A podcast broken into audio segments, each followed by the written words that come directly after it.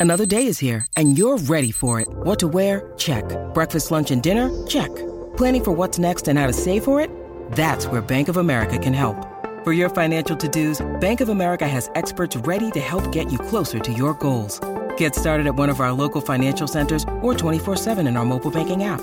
Find a location near you at bankofamerica.com slash talk to us. What would you like the power to do? Mobile banking requires downloading the app and is only available for select devices. Message and data rates may apply. Bank of America and a member FDIC. When you need mealtime inspiration, it's worth shopping Kroger, where you'll find over 30,000 mouthwatering choices that excite your inner foodie. And no matter what tasty choice you make, you'll enjoy our everyday low prices, plus extra ways to save, like digital coupons worth over $600 each week. You can also save up to $1 off per gallon at the pump with fuel points. More savings and more inspiring flavors make shopping Kroger worth it every time. Kroger, fresh for everyone. Fuel restrictions apply. Hello, Pantheon podcast listeners. Christian Swain here to tell you more about my experience with Raycon earbuds. Our family now has three pairs of Raycon earbuds around the house, and my wife just grabbed a pair of the Headphone Pros to replace some headphones from a company that was double the price. And yes, she loves them. Now, if you haven't pulled the trigger on a pair of Raycons, or even if you have, but you're in the market for another pair because they're just that good, well, now is the time to check them out because they just launched their upgraded model of the best selling everyday earbuds. With Raycon's upgraded everyday earbuds, now you also get active noise cancellation, ergonomic design, and multi point connectivity that lets you pair with two devices at once. New quick charge function, three customizable sound styles, plus awareness mode. Available in a variety of vibrant new colors to complement any and all skin tones. I even have a pair of earbuds in a cool green color. I have tried just about every earbud known to humankind, and these Raycons are fantastic. Seriously, if you've been wanting to check out Raycons, there truly is no better time. You're going to ask yourself why you didn't check them out sooner, and Raycon offers a 30-day happiness guarantee. So, what are you waiting for? Go to buyraycon.com slash Pantheon today to get 20% off your Raycon order, plus free shipping. That's right, you'll get 20% off and free shipping at buyraycon.com slash Pantheon. Buyraycon.com slash Pantheon.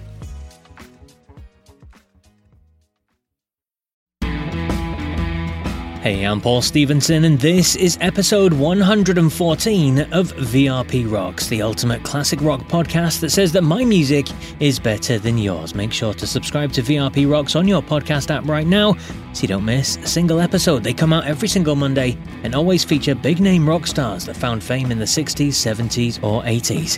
Now, today's episode is our third Rock and Roll Hall of Fame inductee in the last five episodes. The big names all speak to VRP Rocks.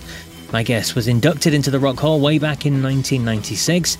He also played one of the most iconic cultural events of the 20th century, Woodstock, and at the grand old age of 79 is still touring with his lifelong friend and bandmate, Jorma Kaukonen, as part of Hot Tuna. That's a band that they formed way back in 1969. I am, of course, talking about Jefferson Airplane's Jack Casady. And I mentioned Jorma Kaukonen there. It was funny that during the interview, Jorma phoned Jack and Jack answered. Well, these are bases that I've been developing with um, Tom Ribbecke for the last 10 years. And uh, of course, it never fails, does it? well, this will be perfect. Jorma, let me put you on speaker because I'm doing an interview with a gentleman in Scotland right now. We're doing a Zoom interview, so you might as well say hi. All right, I'm driving, but I'd love to say hi. Okay, that's good. So I'll, I'll check. I'll call you later on. Okay. Okay, bye. And if you want to hear a bit more from Jorma Kaukonen, I did actually interview him a few years ago, and you can hear that and all of his stories on episode 35 of VRP Rocks. Just scroll back through the catalogue to find that one. And quickly, before we hear more from Jack Casady, some exciting news VRP Rocks is now available as a radio station 24 7. Over the last few months, I've spent a lot of time carefully building an online radio station, a classic rock station, in keeping with the podcast, all the music from the 60s, 70s, and 80s. But it's not like your usual classic rock station. No, no, no. I have manually loaded the songs myself. There's more than 900 on there so far, and I can promise you won't hear the overplayed songs that you hear everywhere else Not here on VRP Rocks Radio. There's no more Stairway to Heaven or Smoke on the Water or Bohemian Rhapsody. No, no, no. VRP Rocks plays deep cuts and classic hits. There's so much great music that, you know, regular classic rock radio ignores, and that's what I've tried to address with VRP Rocks Radio. There's some forgotten gems, there's album tracks, B sides from legendary bands, plus music from bands that have slipped from view as well. You're going to hear songs that you won't expect to hear on the radio, songs you might not have heard for a long time, if ever at all, and they're all brilliant as well. And it's all tied together by me. I've recorded hundreds of links introducing songs, so you're going to get the real feeling that I'm broadcasting live 24 hours a day. I soft launched the station to the VRP VIPs, the people who signed up to the newsletter, and I've had some fantastic feedback so far, so please, please, please do give it a listen. I'm going to post a link so you can listen online in the description of this episode, so please give it a click and save the link, bookmark it, whatever it is. Give it a good long listen and let me know what you think. I love hearing from you anyway, and I really want to create a radio station that complements this growing VRP Rocks community. I'll also post a link to listen on the VRP Rocks social pages and pin it to the top as well. So if you ever forget the link or lose it or whatever, just go to Facebook or Twitter, search for VRP Rocks, and it'll be pinned at the top of the page on there. Please, please, please go on and give it a listen. Also, a quick thank you to Simon Photo, another long-time listener. Simon first messaged me a few years ago now. Well, Simon very kindly left a five star review on Apple Podcasts and a, a great review as well. He said, very cool podcast for rockers and real music fans. Keep it up. Loving it here in Sutton, Quebec, Canada. It's amazing to get all these reviews from around the world. As recently we said there was Denmark and Finland and Australia and things like that. So thank you to Simon and to everyone who has left a review recently as well. If you haven't yet, please do. Even if it's just a click on the five stars button, it makes a real big difference to the podcast and makes places like Apple Podcasts or Spotify or whatever app that you use start to show it to other people in their feeds too, and it helps to spread the word, and the main thing, helps to keep classic rock alive. Right then, back to today's guest, and it's the wonderful Jack Casady, a man who played on, well, legendary tracks like Somebody to Love and White Rabbit during his time with Jefferson Airplane. In this extensive interview, he talks about the early days, how he met and first worked with Jorma Kaukonen when they were young teenagers. He talks about joining Jefferson Airplane. He talks about the band's first lead singer, who was replaced by Grace Slick. There's reminiscing about the records. He talks about what it was like to play at Woodstock and the Rock and Roll Hall of Fame induction, and, very excitingly for me, how he came to play on one of Jimi Hendrix's most iconic songs, Voodoo Chile. Yes, he, Jimi, and Steve Winwood were in the studio when that song came along and he was there to cut it. So you're going to hear all about that too. It's a fascinating journey that Jack takes us on. And as I said earlier, at 79 years of age, he shows no signs of stopping, with more road shows booked with Jorma Kaukonen and Hot Tuna. So here you go. I hope you enjoy my chat with Rock and Roll Hall of Fame inductee, Jefferson Airplane and Hot Tuna bass player, Jack Casady.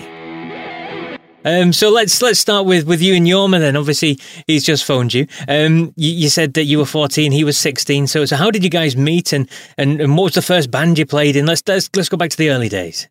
Well, you know, you kids in high school, you kids in high school, you know, and, and certainly back, this is 1958, 57, 58. This wasn't a vocation our parents envisioned for us. you know, if I, you know, his parents, father was in the State Department, his mother was a teacher, and mine, my parents, uh, doctors, dentists, and lawyers. But they all loved music, you know, everybody loved music. And I have to say, for both of our families, that they all encouraged our, our interest in the, in the art.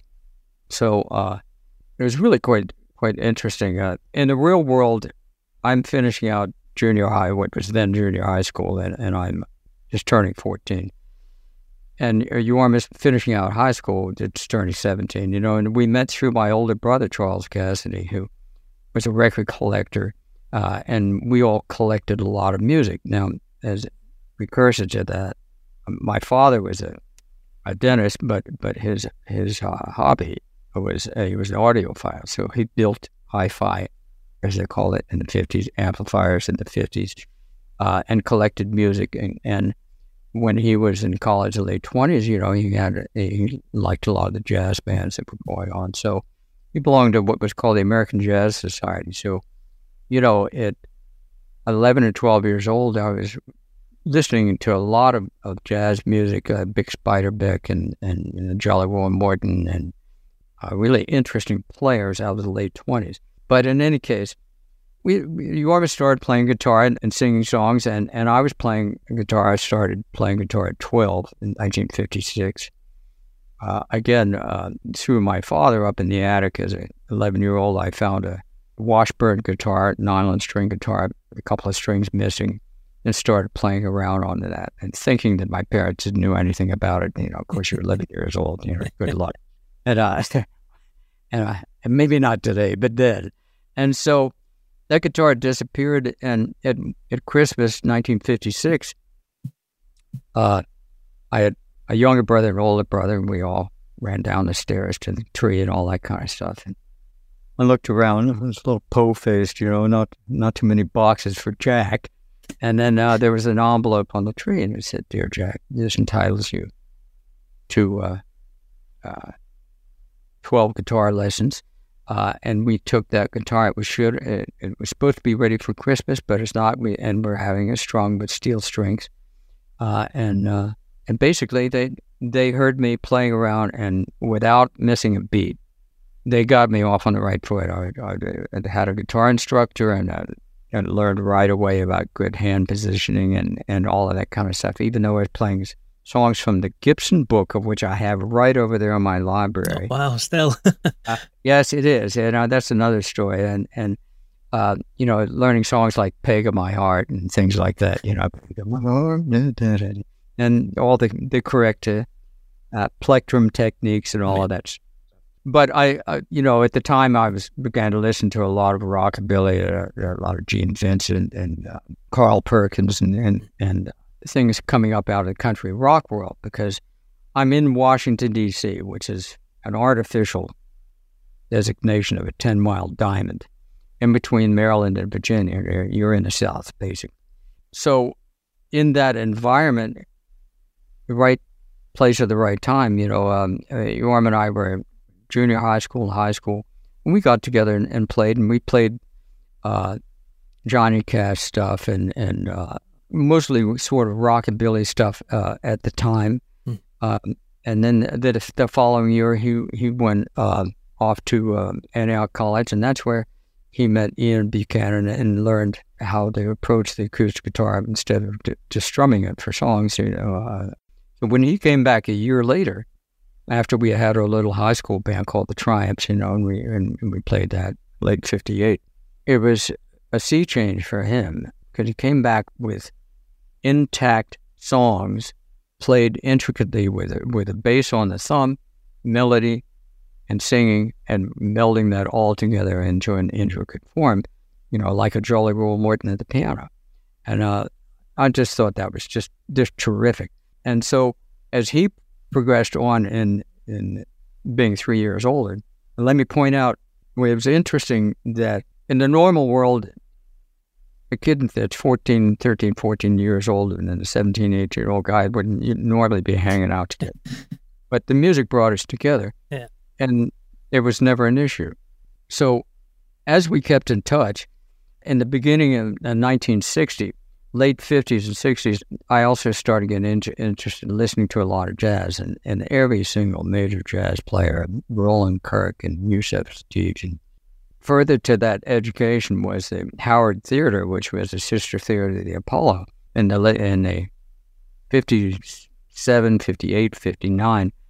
Right when they were at their peak, I went down $1.50 in the afternoon, and one of my buddies or by myself and uh, saw Little Richard, saw Fats Domino, saw the Coasters, saw Ray Charles many times, Bobby Blue Bland, Jackie Wilson, all these great singers and players that came up through the DC area on a, on a on a circuit, and so I was fortunate enough to just see all those greats in person, and most of all the jazz guys, all the clubs were small, so you got to park yourself right there in front of these guys. I got to hear Charles Mingus play the bass. I wasn't interested in the bass yet at that mm-hmm. point. I was playing guitar, but but still, I guess uh, what was really embedded in me was was the tone of the instrument. What got me to listen to uh, Eric Dolphy was his bass clarinet playing. The tone that he got out of that instrument was just unbelievable. I'm talking in front of the instrument, listening to it, not on record. And where he'd been known for for for his dexterity on the instrument, when you heard him in person, you realize that those all those notes came out of the fact of the way he made his, the tone he got out of the instrument, and uh, that always stayed with me and impressed me uh, throughout my whole career. Incredible, incredible. So you mentioned obviously you started with the guitar, and and later on when you joined Jorma in San Francisco, you were playing bass by that point. So so when did the transition happen? When did you pick up the bass and, and decide to, to give that a go? Hey, it's Kaley Cuoco for Priceline. Ready to go to your happy place for a happy price? Well, why didn't you say so? Just download the Priceline app right now and save up to 60% on hotels. So, whether it's Cousin Kevin's Kazoo concert in Kansas City, go Kevin, or Becky's Bachelorette Bash in Bermuda, you never have to miss a trip ever again. So, download the Priceline app today. Your savings are waiting. Go to your happy place for a happy price. Go to your happy price, Priceline. Hey folks, Steffan Chirazi and Renee Richardson here from the Metallica Report. And we are proud members of the Pantheon podcast family, where the best of music and podcasts unite. We've got something pretty cool for you. We're giving away an exclusive Metallica merch package worth over $250. That's a whole lot of scary guys, skulls, M72, and other sought after Metallica swag. And we've made it easy for you to win. Follow and share the Metallica Report, and you're in the game. Go to pantheonpodcast.com slash Metallica, enter your email, and hit that button to be entered to win. And just like that, you're eligible for our monthly exclusive Metallica merch package. And guess what, rockers? You can enter every month. So just do it. And while we love our global brothers and sisters, the lawyers won't let us ship outside the U.S. Oh, that was great. So uh, Jorma goes off to college, and I and I'm I'm finishing out high school, and around about the next last year of high school, I'm 16. That's uh, I'd been playing in in a club circuit in in Washington, and then there were so many clubs to play. The rendezvous that Jorma and I played when we opened up to Link Wray, and all all that kind of really edgy stuff going on, coming out of the rockabilly world, and then there was regular country clubs and gigs, bluegrass and everything. As I played guitar, I moved around. There was many different bands that musicians would move around in within the within a band. You everybody knew everybody that was playing and whatnot. I was, I was one of the younger guys uh, picking up as much stuff as I could. One one I think the summer when I turned sixteen, the beginning of the summer, just as school was was letting out, there were summer gigs to get, you know.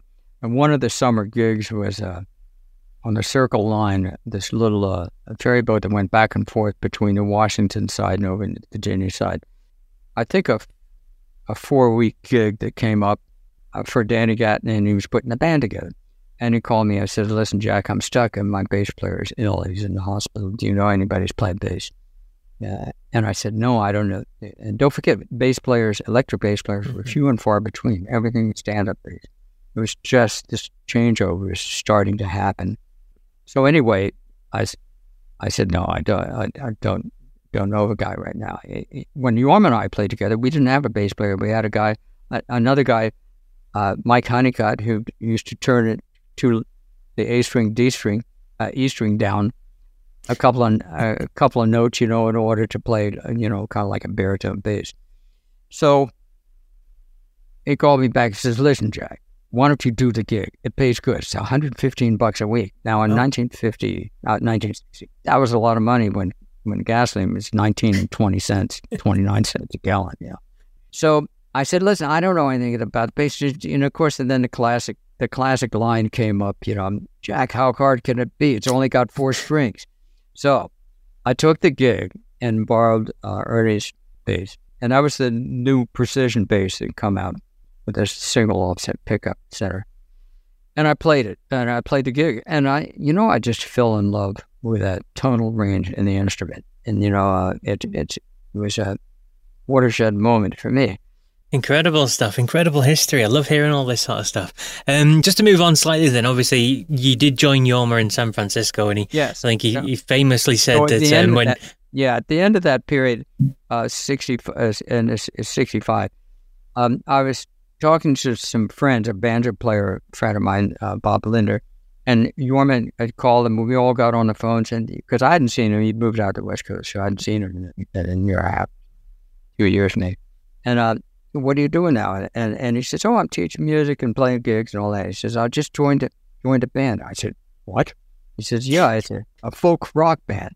This is August, or maybe it's I think August. He says, yeah, just a couple of weeks ago. And I said, you what? You the purest? And uh, uh, and so he says, yeah. And he says it's really great. We we uh, it's really crazy bunch of people. And he says we've got a manager that promises to pay us fifty dollars a week whether we work or not. And uh, whoa. so in any case, you know, I, would heard a little bit about this uh, a scene out in San Francisco, but there was very little from from the print that you got and whatnot. You know, it wasn't anything like it, it is in, in recent history. So uh, you just heard rumors and things, you know. But the music scene in Washington was very static for me. So I was kind of like, uh, I was frustrated. I, was, I didn't have a, a, real fresh musical outlet on anything. So I was primed and ready for this. So he said, listen, he says, uh, why don't you uh, let me talk to the guys? And he, he, but first he asked me, he said, he said, so what are you doing? I said, I'm doing the usual, I'm playing guitar, I'm playing bass and bands, and I'm going to school, keeping out in the army. And uh, uh, and he said, "You play the bass?" I said, "Yeah, I played." He says, "Are you any good?" I said, oh, "I don't know." Uh, and so, uh, so he called back and he says, "Listen, we sent a plane ticket out. This is in September, 1965. Uh, the band was formed in August with Marty Balin, Paul Kantner, Jorma, and Signe Toly Anderson uh, on on vocals, and the bass player that I replaced. So." I came out on October 16th and we rehearsed a little bit and played, uh, I think, Harmon Gymnasium on October 16th. I came out before that. Uh, and uh, it was my first plane flight brought out. And I came out without a bass because, in the gig that I had earlier, uh, gig kind of gig six nights a week, you left your bass on the stand or something, you know, because you played five sets a night, 40 on, 20 off. Show on Sunday afternoon, too. In any case, it got ripped off. That was that beautiful 1960 concentric oh, pot no. uh, Fender jazz bass, you know. And so now it's 1965. So I borrowed the other guy's bass and I got the gig. So went down to Saturday and Chapin and, in San Francisco and bought the new Fender jazz bass, which I wasn't happy with because they changed the pot configuration instead of tone volume, tone volume where you could control the, the mix in subtle ways between the two pickups. They had two volumes and a tone to kind of mix, but it was really uh, didn't make any sense. So anyway, not long after I messed around with that, and, and, and I took a, I wanted a deeper sound out of the, the instrument to add to that. So I took a precision pickup, butted it up against the neck, and then I went and bought three concentric pots and put them in there, uh, drilled another hole, and put in and wired them up so I could mix those three pickups any way I wanted to. Um, and that's that's the instrument that I used on the first uh, three Jefferson Airplane albums. It takes off uh, Surrealistic Pillow and uh, After Bathing at Baxter's. Um, and as you said, uh, the original lineup uh, had Signe as, as, the vocalist, but she was replaced by Grace. So, what was your? Oh, was first... it that? It was that I was a whole year and some later. So we had made a, a whole first album. So Jefferson Airplane takes off and done it. And and Signe was great in in a lot of ways. She she was a, a pro all the way, uh, but in the vocal placement of this three part harmony, which Paul loved, and he was a big fan of the Weavers and whatnot. So you know you see your factions in the band, and so he he always wanted a, a female singer in band between Marty who had a, his own solo career in the early 60s. Marty did, and as he got into the show called folk world at the time. So she worked really well within that that combination, and she had a much lower range to her vocal. Actually, Marty took all the high stuff. She was in the middle, and Paul had the stuff to, to the side. So those harmonies really work well. If you listen to it on our first first album, it's, it's really interesting, very smooth stuff that she did. And then, of course, um, uh, later on, when she went to raise a family and leave the band, um, we looked around the other local bands in San Francisco, um, and there were a lot of local bands. That was what was great. So we found uh, there was another band called the Great Society, and and Grace was in that band, and we all knew each other. We all listened to each other's shows. Nobody was working that much. No, if you weren't working, you were listening to whoever else was playing around in town. That's that's the way it was, and that was what was neat.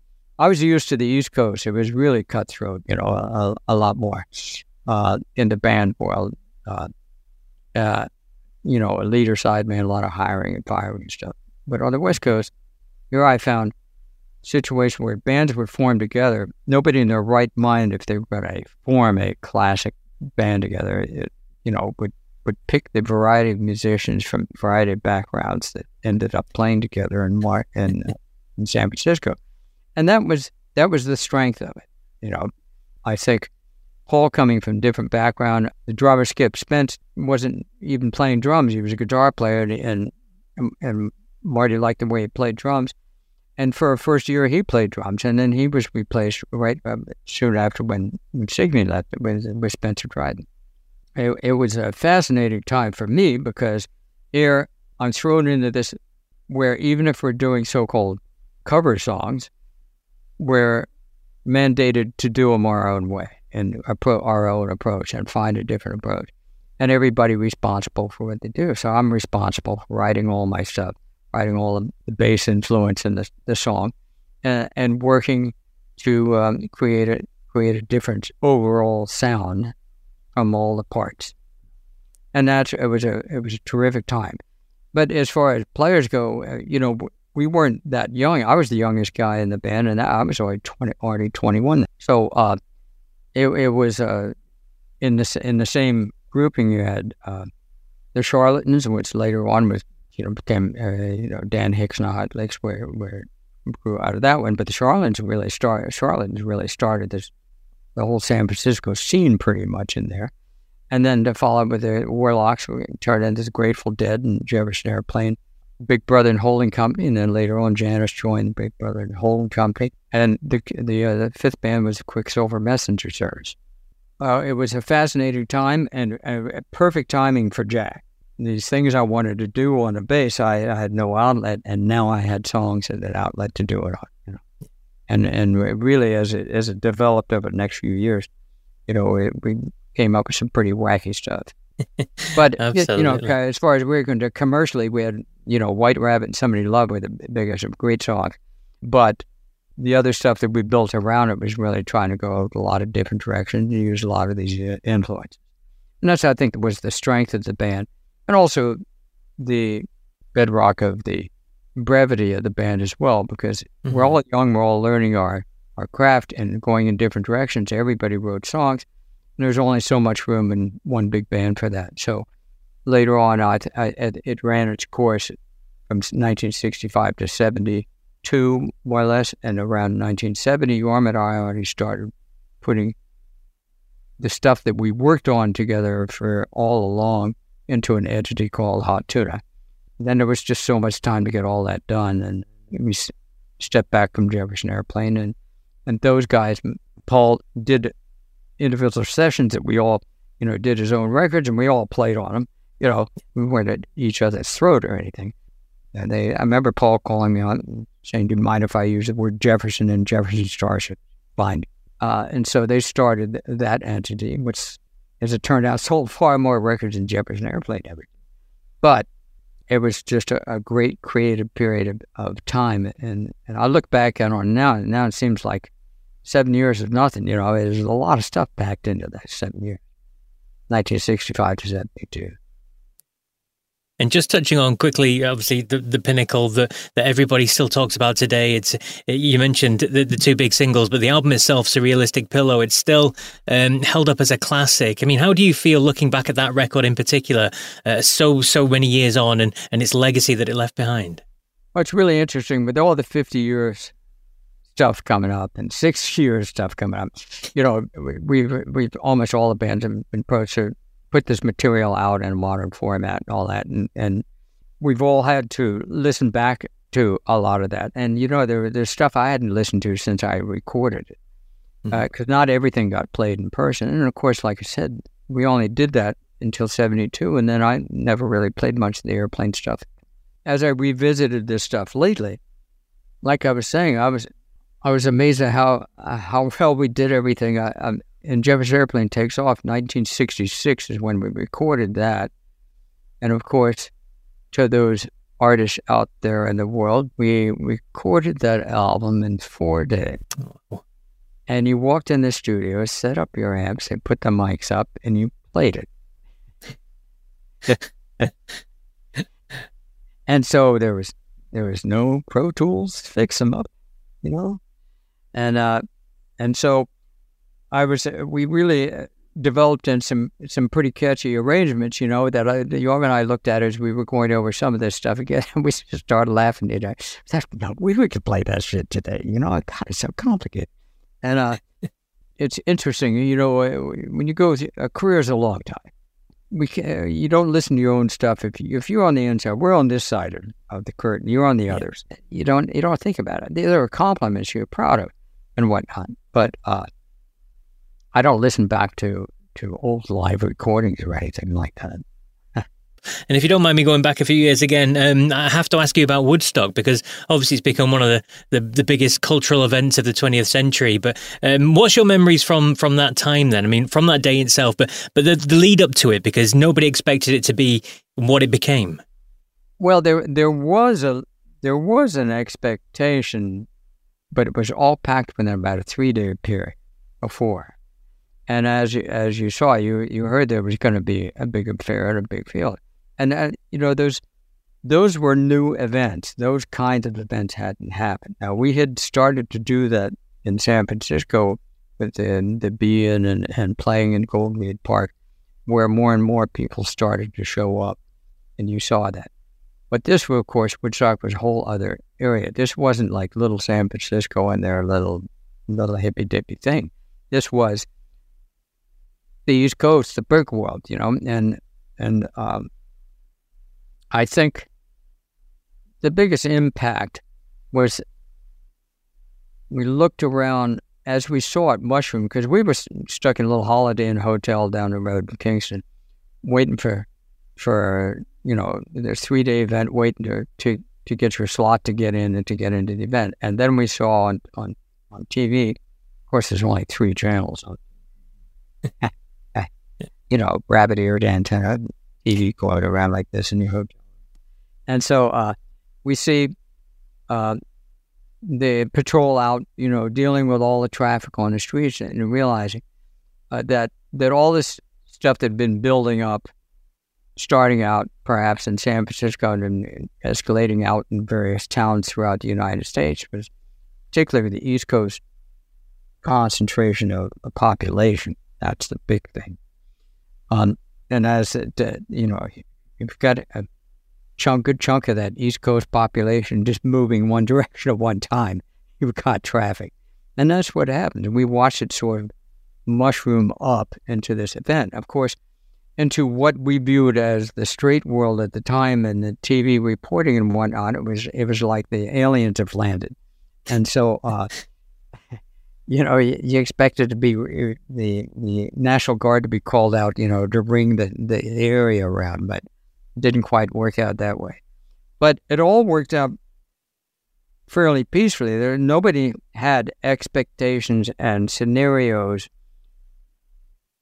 a galore like they do today with any event because so much has happened over a period of time.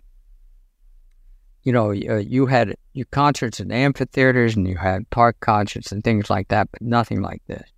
So as it began to mushroom up and see how the a great mass of humanity was moving up into this one area, this one farmer's field. Um, it was quite phenomenal. And then we had to get there. So we thought, we looked at each other, and thought, we got to get in the gig or we're never getting in it. And some people could fly with helicopters and all that. We, we had the transportation of choice, I think, was the LTD station wagon for bands, you know. Uh, wow. and a state car for you guys a big square open back thing where you could fit, you know, six people in plus all your guitar. Jorma and I like to travel in that fashion because we always wanted to, we always had our guitar with us at all times. And I think Norman Grace and, and Spencer or whatnot, they came in through a helicopter. I'm not sure. In any case, we had to find a pathway into the stage and, and like any farmer's field, you know, there's access road for tractors and whatnot, you know, in, in, into big field areas. And at the corner end of this one of this field was where the stage was built. And so already when we went in there, because we were supposed to play Saturday night, I think it started Thursday, I'm not sure. In any case, Saturday night. So we start went in there early Saturday uh, morning, and it was already packed. There was already cars in every one of these little roads, cars on both sides, and just a narrow little what was left in the middle to get in. And so um, I remember a good part of the ride in. Many of those cars to the left and right lost trim alongside. That's in the days when you had chrome trim on a car. And uh, so we got into the site and realized we were lucky to get in, period. So, and then of course there was a mix of, of good weather, bad weather, you know, things working, things not working, and, and all of that. But everybody working furiously, you know. Uh, so much of this that had been built up in the artistic community that happened out in San Francisco as well, where where you had people in the electronics world and aerospace world coming out of that industry, working with amplification to make PA systems, uh, you know, work well. And as you had various artistic people practicing their endeavors, you had people sewing and making clothes and people constructing things like stages and and all working in this one community, and that's what hit everybody. When we got in there, we looked at all those people. We thought, my God. And later on, we were told around 300,000 of us. And it, was really a, a, them against us sort of. Uh, still strange to anybody in a Midwestern town was if you walked around with long hair on, you know. So it was a, really a, unique moment in history, and, and I'm glad I'm part of it. Absolutely, it's it's, it's historic. I mean, absolutely. We played about. I mean, we played the Knebworth Festival. You know, we played uh, uh, uh, Isle of Man. We played. You know, we went over later on. Jorma and I played, but we played them as Jefferson Airplane as Hot Tuna, and then played Hyde Park, uh, and you know, did you know, I saw the the European version of that, and of course it's all you know it, it all started in europe anyway. I mean you know all the, the gathering of people for festivals and you know uh, uh, the enjoyment of great gobs and groups of people getting together to celebrate whatever it is um, just one little thing to touch on as well, if you don't mind. Um, Jimi Hendrix, obviously an absolute legend. There's the famous story of yourself and was it Steve Winwood who were jamming together, and, and along came Voodoo Chile. Is that correct? Yes, and and you, people use the word jam loosely as if you, you, you know, all smoked smoked a weed and just started playing together. But, you know, musicians look for opportunities to play with each other. We really enjoy the opportunity. Mitch Mitchell was my buddy and friend. I just loved the way he played.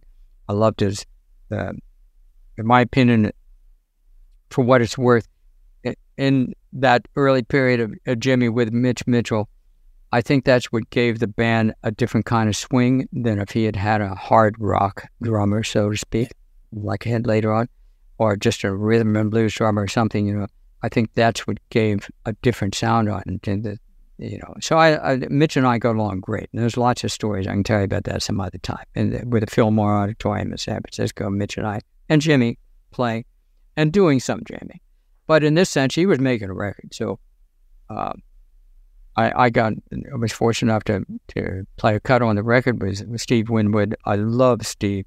I mean, I've got his single upstairs in my record collection that I bought then. I mean, you know, just phenomenal.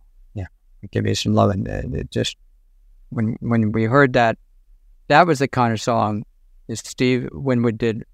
It truly was like an American icon song of of going down the road in your convertible, you know, yeah, and and listening to that song blaring out of your radio like like crazy. You know, it was it really set the tone at the time. It was just phenomenal.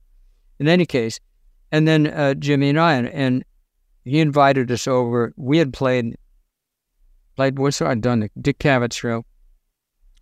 uh, early uh, TV show, uh, Jefferson Airplane, and then we we went over to a club as one of the day. Like I said earlier, Jorma and I carried I carried my bass, he carried his guitar around all the time. That's what you get when you're young, and uh, uh, and we heard because uh, we do tape the show early at eight o'clock or something, and uh, so you know, and everything starts up New York late, of course. And we heard that Traffic was doing their, I think, I believe, I uh, was their first, if not first shows, their first tour over in the United States, and and we'd had their records. Everybody heard each other's records and stuff, you know. Uh, if and I can interject, that was exciting about the time. Everybody checked each other out, and in a, I think in a very healthy way, was spurred on by the people's development in their own band. And that's what brings me back to bands. The bands like the Rolling Stones and bands like like uh, Traffic and bands like Jimi Hendrix and bands that, that that had different things going on within that band. Uh, bands like Cream, where you heard the personalities of the individual players at work in hand, you know. Uh, and so we um, heard that the traffic was playing at Steve Paul's Scene, which was a little half underground club in, in New York at the time. One of those typical friendly clubs, you know, where there's a post in front of the bandstand, things like that, you know, and it, it just, you know. And uh, and so we went over to hear him, uh, and Jimi came in, and we had known Jimi from, he came in late at night, I think, uh, in 11 or something. We had known him from uh, you know early days at Fillmore and playing around and, and doing so much stuff together. And so uh, uh, after talking and listening to their set and being wowed by their set, and then he invited who whoever wanted to back over because he took a break from recording, and he had just taken control over pretty much the sessions from Chas Chandler, and, and so the sessions were probably annoyingly loose to other band members, but but uh, in any case, so I don't know, seventeen or fifteen of us were all over there, you know, packing up the vocal booths and doing what you do, you know, when you're doing such nonsense. And we listened to him work on overdubs and some tracks on the album, whatnot. And then I think about six in the morning or something, he said, "Let's play a song. Let's play a blues." So he worked out the change, and we worked the changes out. This wasn't a jam jam, I mean, but you know, he worked out the the layout of the song and whatnot, and where it's going to go. Uh, uh, well, we didn't know where it was going to go exactly, but we did that. And we did a half a take. I think it broke a string, and then we did the full take. Uh, uh, and had a ball. But the, I've been asked what it was like to play with Jimi, and, and it was it was great. He wanted to play. He was a musician. He wanted to get down and play. So it, it wasn't, uh, you know, when you when you do that, you just want to do your job and do it well, but but at the same time, you want to draw up each other. So Jimmy and I could look into each other's eyes, and there was there was just nothing but let's do some play. And so in, in that way, it was absolutely normal, God, like any other. You know, all all the the hoo ha that comes from it, imagery of the stuff he was trying to shed from him anyway, because he wanted to get down and play. Great player, great songwriter, and he, I think, if he had lived, we would have heard him develop a lot more in a lot, a lot more different directions.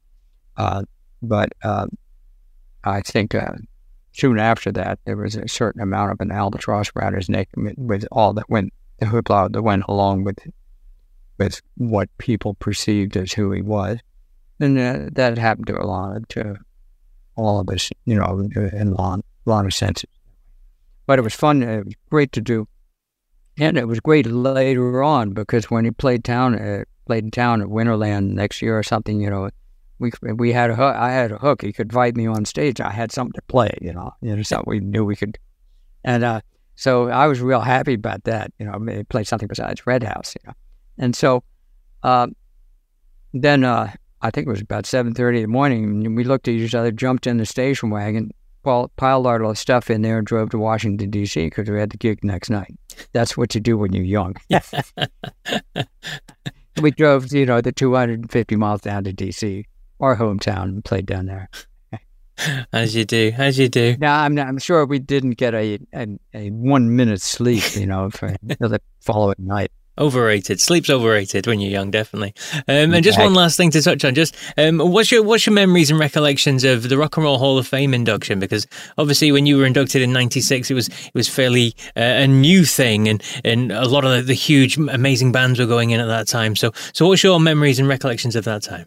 Well, that's a, it's a great honor. You know, I I once um, often tell this story, but my dear sweet late wife Diana, who's English by the way, Balfour uh, who had, had uh, been over here since the early 70s. She, uh, I, we were getting that. And I said, you know, and I was, fidgeting around about it and all that. And, and, she said, Jack, what's wrong? She said, gee, I, you know, it's so odd, you know, the, these kinds of awards and things. And she says, you know, Jack, she, she'd been married to a movie director before he passed on. And uh, she said, you know, you must remember it's a great thing to be honored by your contemporary.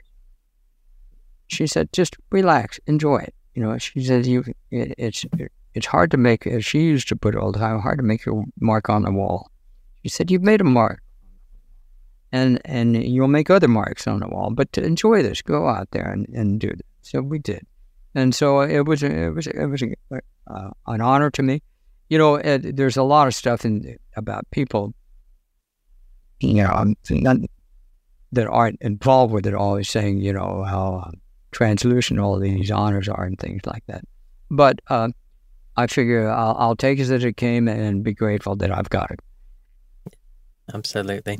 And just to finish off, you mentioned that uh, yourself and, and Jorma, obviously, you've been friends for such a long time now, and it goes back, and you, are still touring and playing together. So, what's the plans for, for 2024 between you? Well, we have a lot of, of, of plans. We, we put to bed pretty much the electric guitar playing version of Hot Tuna this last year with a, a number of shows. Uh, partly because sonically it was beating us up uh, on the road like that after a period of time. And we've always, we've actually started out our the combination of of Barbara and Jack has Hot Tuna acoustically, and we figured that's got long legs for us. Uh, uh, and right now it's it's got more challenges. I've got the the new basses I'm playing that are true acoustic instruments. Jorma is really just leaps and bounds over the last 23 years of teaching, and and and and uh, I have participated in that as well. Uh, added so much more material.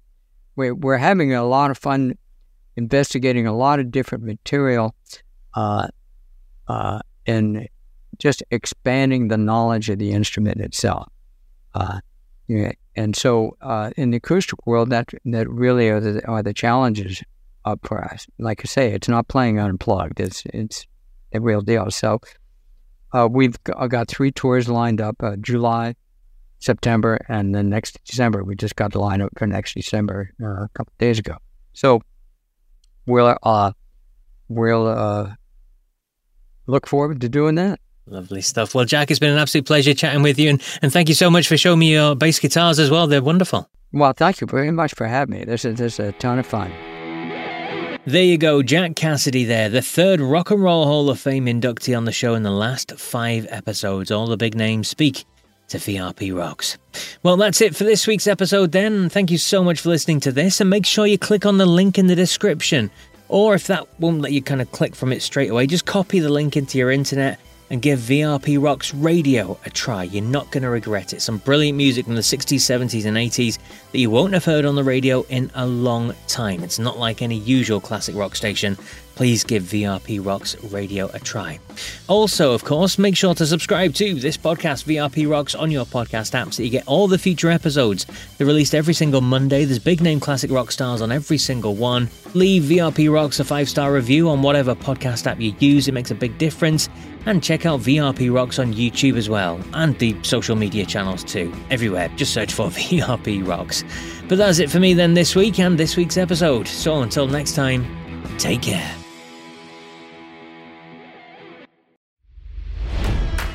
It's NFL draft season, and that means it's time to start thinking about fantasy football. FantasyPoints.com features industry leading experts and prognosticators using proprietary hand charted data to help you score more fantasy points. FantasyPoints.com is the place to go for whatever kind of fantasy football you play. Whether you play fantasy football, daily fantasy sports, or do a little bit of everything, Fantasy Points has the meticulously researched content to guide you to victory.